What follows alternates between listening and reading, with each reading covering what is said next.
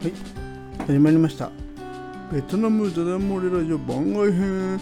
ということでね、えー、両一の雑談会をお届けしたいんですけれども。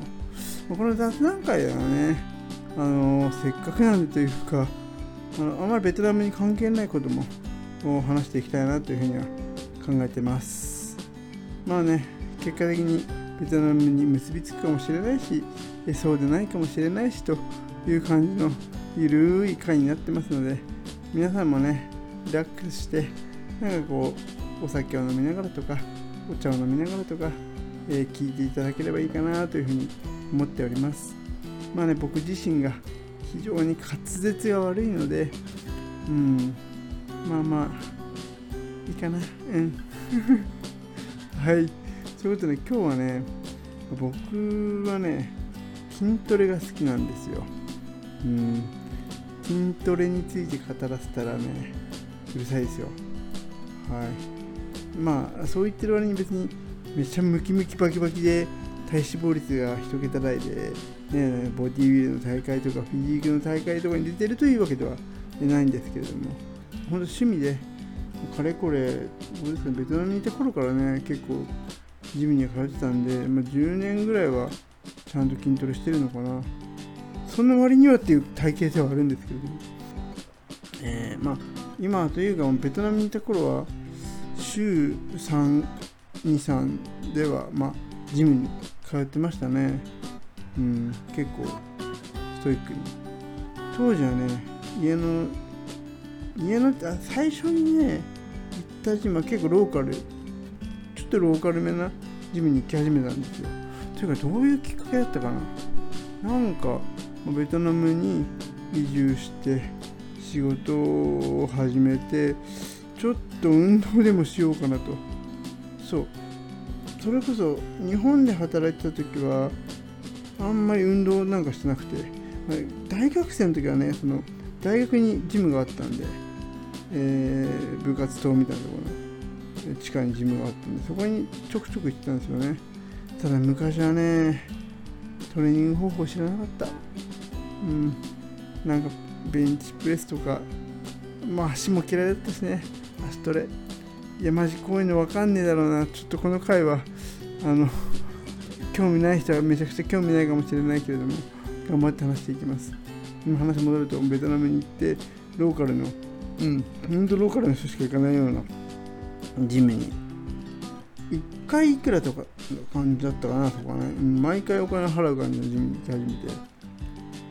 うん、でも結構設備はしっかりしてて、マシンもあるし、フリーウェイトもあるしっていうところで、それがね、思いのほか楽しくて、でもまあ最初は、当時はね、知識、まあ、当時は今みたいに YouTube で筋トレ系 YouTuber が教えるとかもなかったんでね、もう自分が好きなようなことをやってましたね。マシンを使って、まあ、やっぱりどうしても胸を中心に鍛えてたのかな。うん。ね、こでね面白かったのはねやっぱりねこうちょっとしたこう通い続けてるとねなんとなくジム仲間みたいな仲間とまではいかないけれども知った顔っていうのはね、えー、若干出てくるんですよね やっぱり日本のジムでも絶対ある日本のジムだったらもう同じジムの仲間で声かけ合って友達になるっていうのは普通にあるとは思うんですけれどもまあ別に声かけないけれどもあいつまた来てるとかちょっとお互い意識したりとかそういうのがあったりして面白かったですね。うん、そこに通ってて、まあ、ちょっと引っ越した後には今あるのかなカリフォルニアジムっていうところがあってそこはね本当に年間契約みたいな感じでこれまた面白いエピソードがあってまあいわゆる1ヶ月契約3ヶ月契約6ヶ月契約年間契約みたいな感じでもちろんそのどんどん割安になっていくんですよ伸びるほど時間え、ー、と契約期間が延びるほど。で、まあ、もちろん、僕はね、長く行くつもりもあったんで、1年契約を契約しようと思って。で、とりあえずこう、ままずね、カリフォあなんか家の近くにジムあるな、結構綺麗な、すごい綺麗なジムだなと思って、こう面白いなと思って、行ったんですよね。まず料金体系の説明は何もないわけですよ。まずは設備の説明。こういうとこあるんですよ。ね、シャワールームはここですよ。トイレはここですよ。つって。うちのジムはね、こんなマシンとか、こんなねだらっぴらそのヨガをやるような空間だとかスタジオ空間っていうんですかねそういうのがあるよとか、えー、いう感じからまあ紹介ねランニングマシンがあってとかでそういう感じでねあるわけですよね一通り説明が終わってででもまあ知りたいじゃないですか。いでいくらなのっていう。そこがね最後にある説明が。これがね別にこれが不思議だったのは普通というかまあ日本だったら年会費はいくらですみたいな。まあホームページに書いてたりするじゃないですか。それ書いてないんですよねホームページとか、うん、当時見たけど全く書いてなくて。結構ね値段がバラバラ。あの人によって値段が違うっていう面白いシステムで要はその担当した営業マンみたいなのがいるんですよね。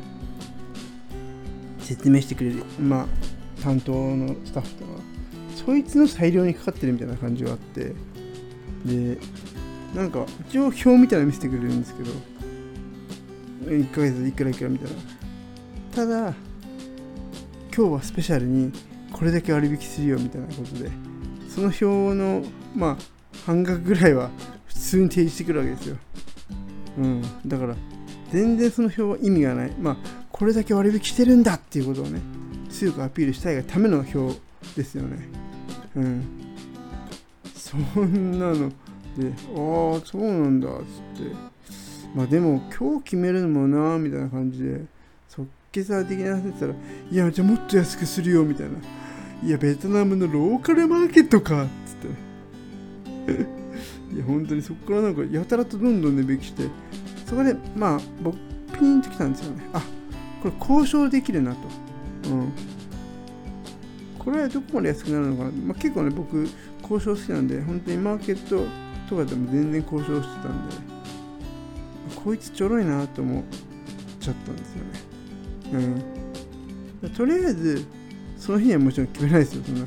ちょっとねそれなりに何何万円の世界ですから。ちょっと高いですし。まあねそれは奥さんに相談する必要もあるので。ということでちょっとそこの場はねえー、ちょっとまた来るわということで。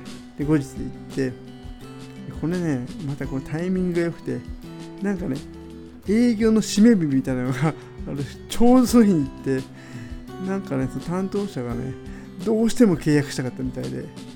うん。おなんか今日決めてくれたらこんだけ安くするよみたいなこと言ってきたんですよね。俺めっちゃ安くなってると思って。これで契約しちゃおうかなと思ったけどなんか自ら今日が営業の締め日ってのでなんとかっての言ってきた言ってきたのか木田さんが忘れちゃいましたけど言ってきたんで。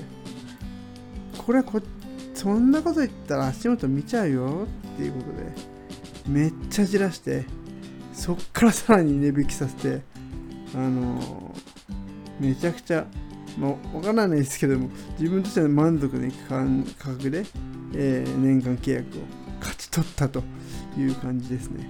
うんいや、面白かったですね。しかも面白いのは、1年後にまた、えー、契約更新みたいなのがあるんですよ。そしたら別の担当が出てきて、え去年いくらだったけど、今年はコーラって言うんですけど、そんなん飲めるわけないじゃないですか。なんで値段上がってんのっつって、そんなんじゃ、いや、無理無理っつったら、で、またそこからいろいろ交渉して、結局、前年より安く契約したと。いや両一うまいなと。交渉うまいなというまあお話ですよね。まあちょっとね筋トレの話からずれてしまったんですけども。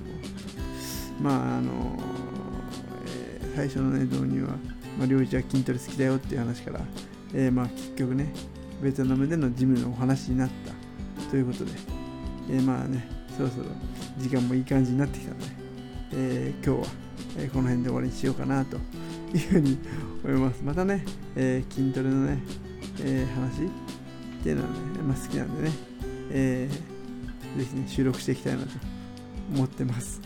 はい。良一でした。ありがとうございました。